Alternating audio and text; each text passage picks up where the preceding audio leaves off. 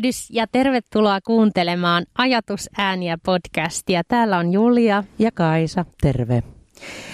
Edellisessä jaksossa me käsittelimme intuitiota ja aika systemaattisesti vähän haluttiinkin avartaa tämän, tätä meidän motiivia tehdä tätä podcastia. Eli on kyseessä intuitio, empatia ja vuorovaikutus osana opetustyötä hanke, jota me, jota me työstämme tällä hetkellä ja, ja haluttiin avata näitä käsitteitä tämän hankkeen takana.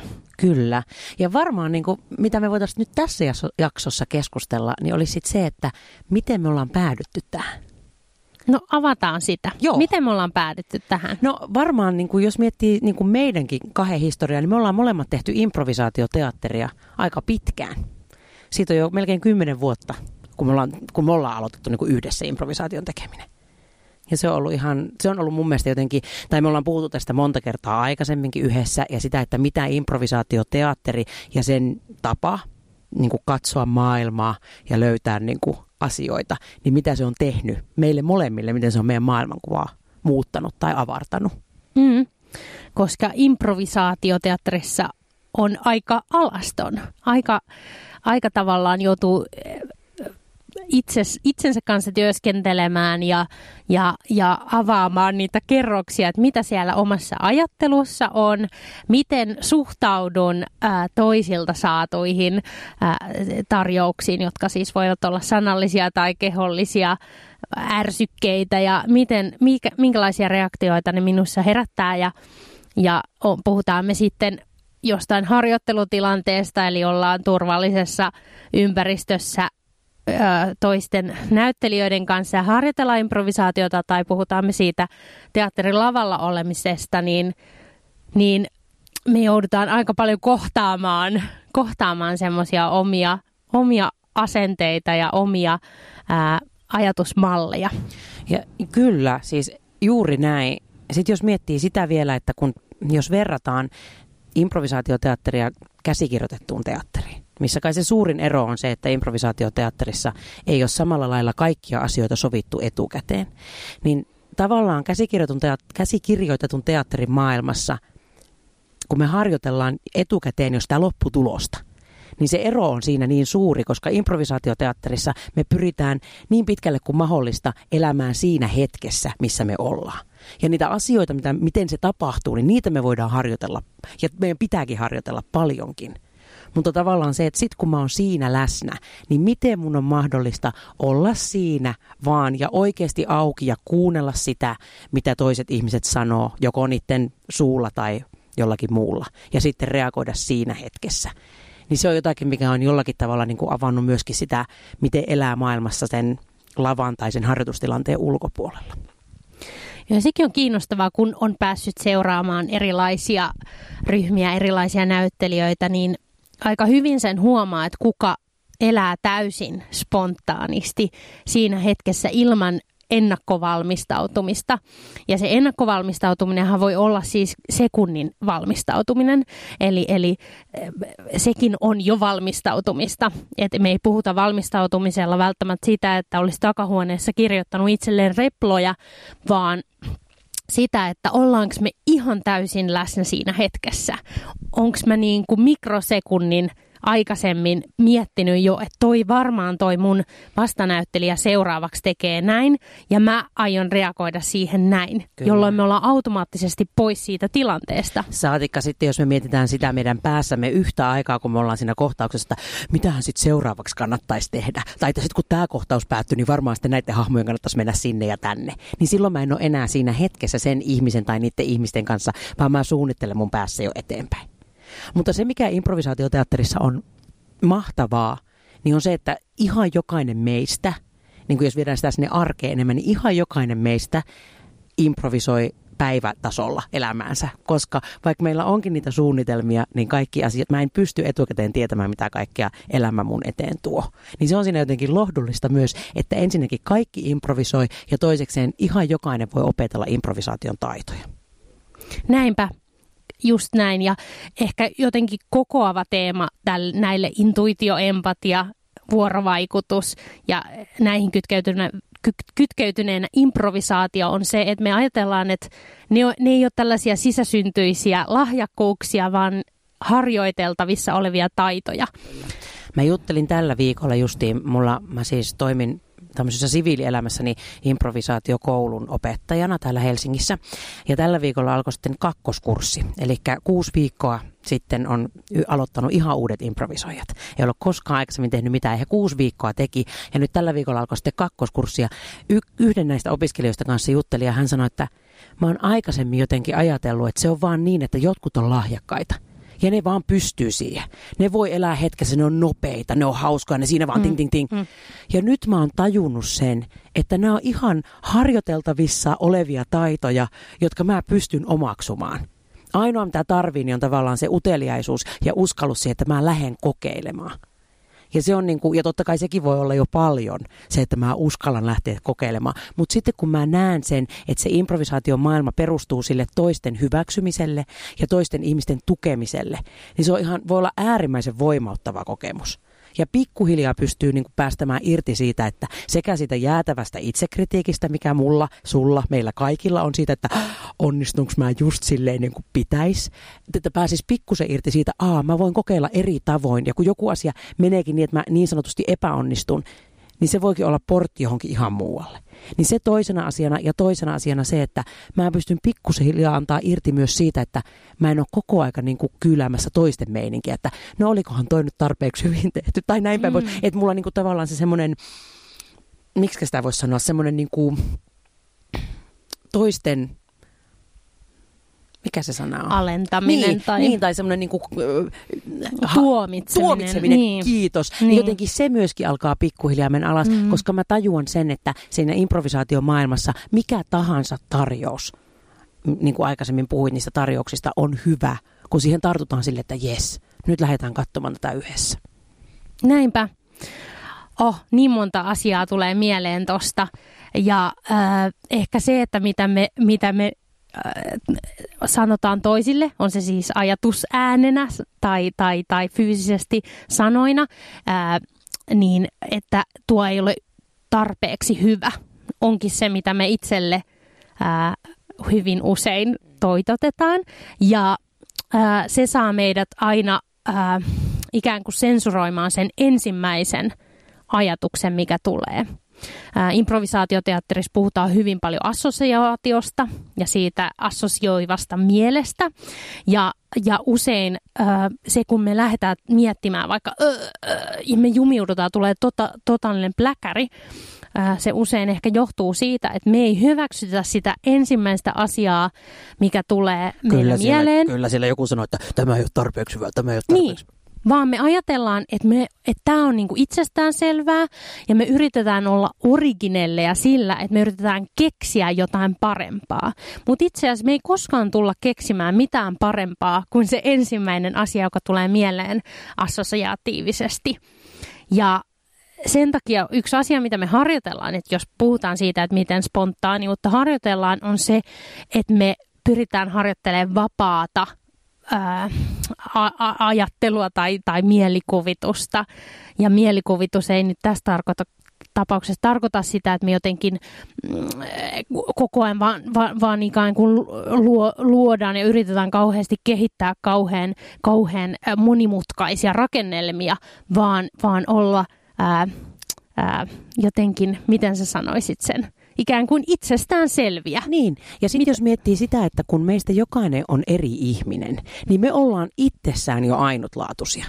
Kuulosti se kuinka niin kuin semmoiselta kliseiseltä tahansa, niin se, että sä teet sen valinnan, ja sä päätät, sä sanot ulos jotakin, mikä sulta tulee, tai sä teet jonkun val- fyysisen valinnan, niin se on sinun ainutlaatuinen teko ja valinta siinä hetkessä, ja se on itsessään tarpeeksi arvokasta.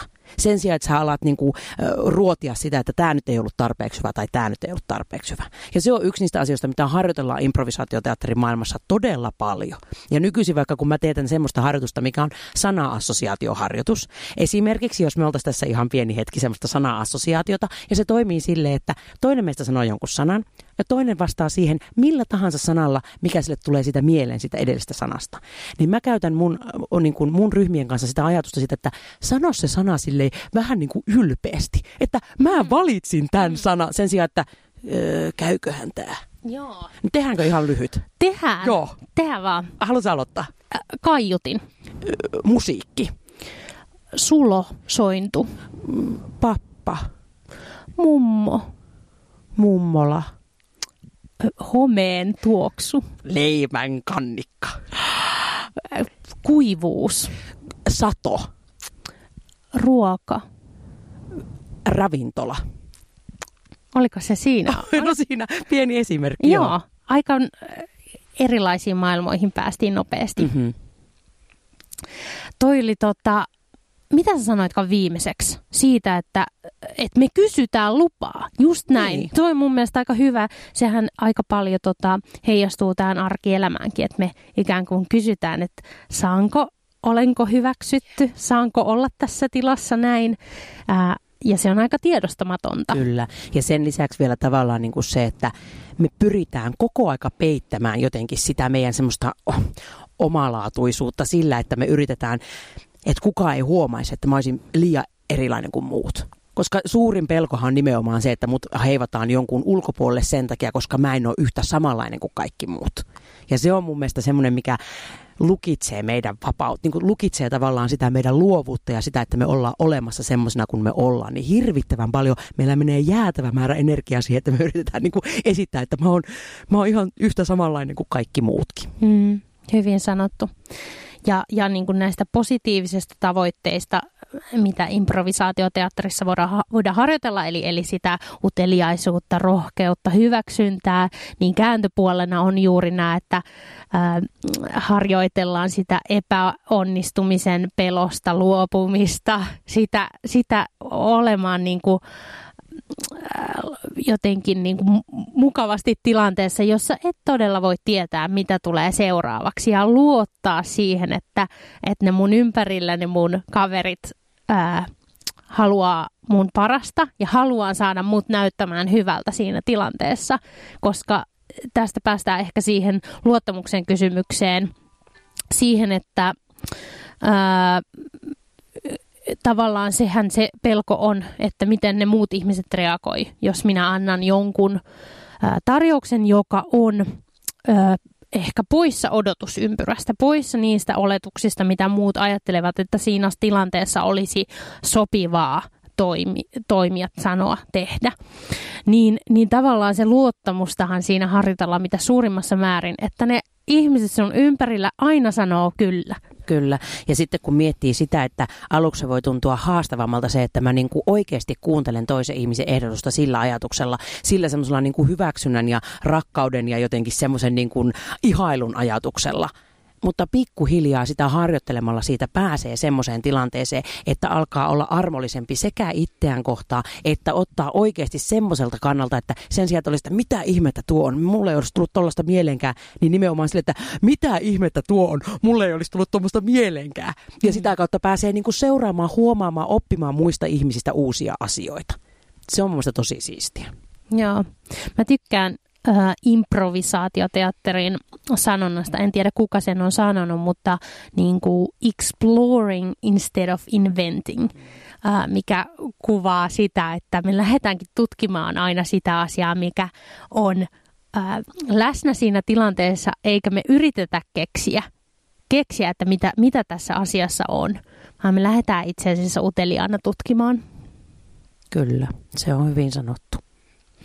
No me käytiin nyt tämmöinen iso kokonaisvaltainen katsaus siihen, että mitä kaikkea improvisaatioteatteri on. Ja varmaan voidaan sanoa, että yksi kaikista tunnetuimmista äh, säännöistä niin sanotusti on tämä joo ja yes and sääntö, jota pyritään äh, toteuttamaan kaikissa kaikissa teatteri, improvisaatioteatteri genreissä, eli, eli hyväksyntä ja reagointi, eli lisätään jotain siihen tarjoukseen, joka ollaan saatu.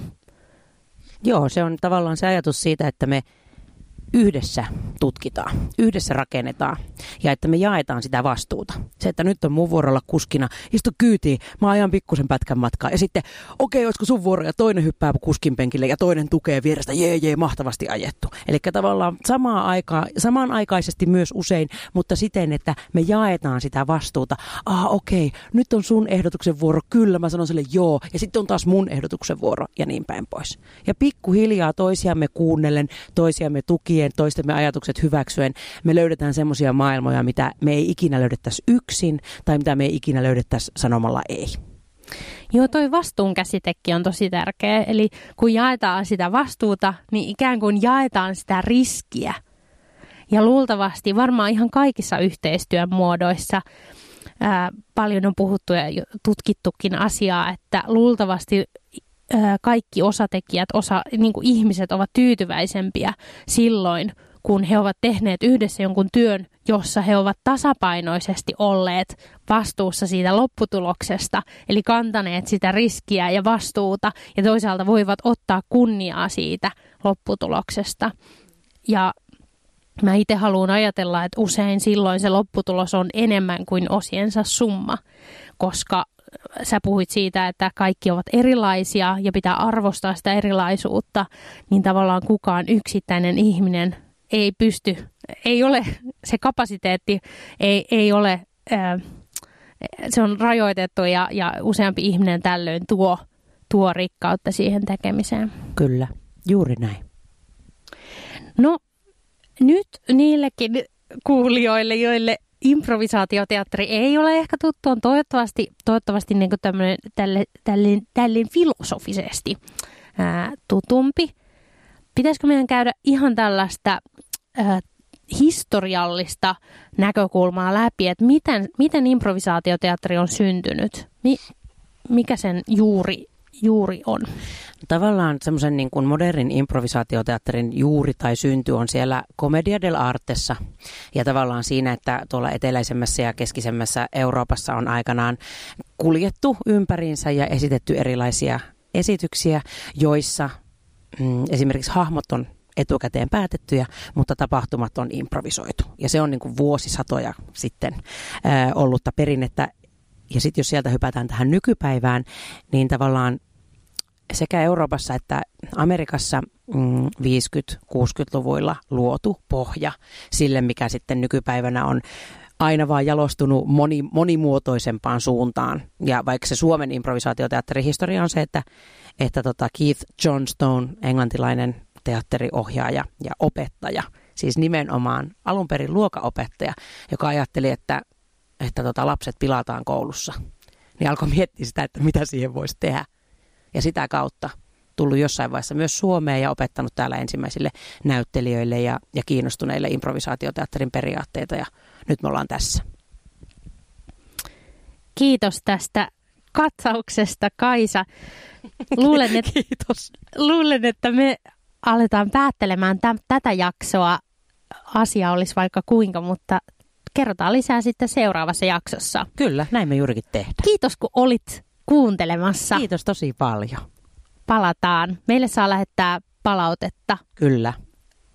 Vaikka, vaikka kommentoimalla tähän julkaisuun. Juuri näin. Ja millä tahansa muullakin keinolla, millä pystyt meille tuomaan kirjekyykyllä ja savumerkejä ja näin päin pois. Kyllä. Kirjoittele johonkin julkiseen tilaan joku graffiti vaikka, niin me käydään lukemassa se.